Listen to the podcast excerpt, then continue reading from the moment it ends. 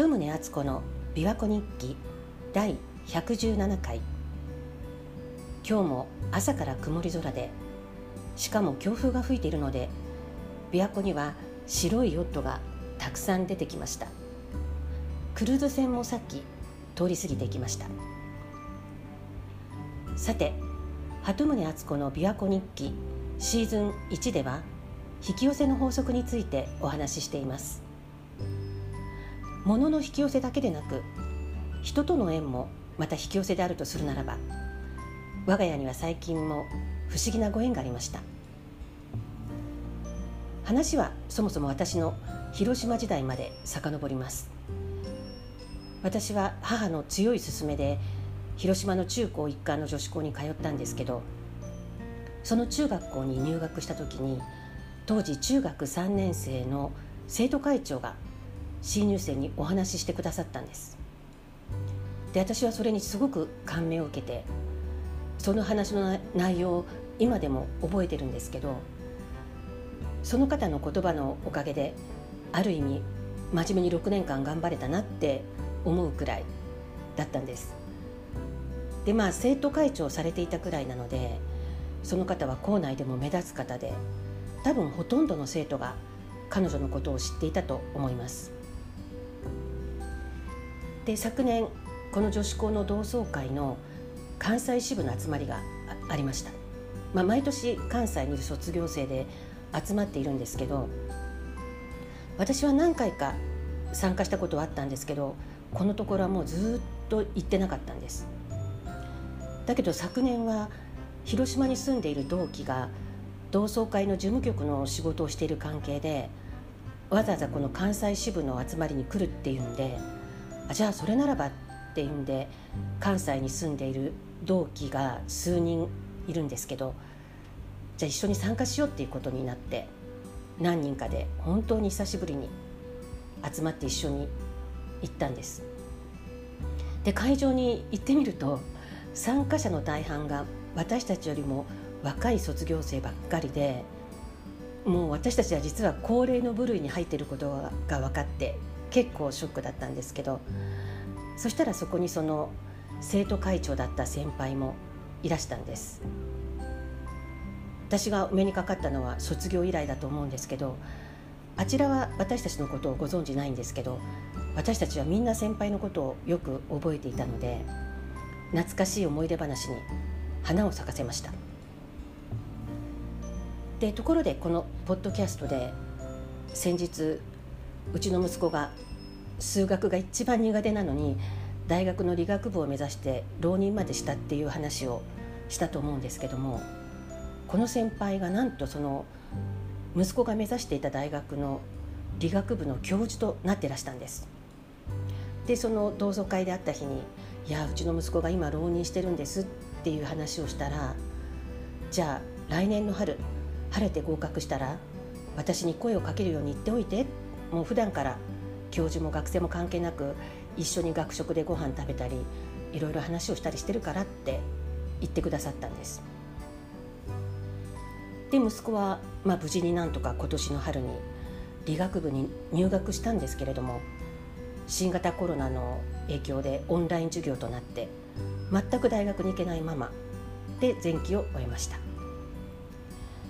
でこの話は T アストロロジャーのリンさんとやっているポッドキャストでも話したんですけれどもその頃ようやく前期のオンライン授業が終わって久々に息子と2人で近隣の町に出かけたんです。でもうずっと昔に知り合った方がやってらっしゃるギャラリーにも顔を出したんですけどその方とは我が家が山奥の過疎地に住んでた頃に知り合ったんです。でそれで息子を見て大きくなったねとか話していて。でこの春理学部に入ったんですけどオンライン授業でなんていう話をしてたら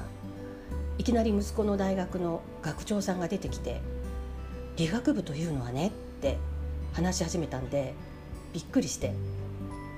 後で思えば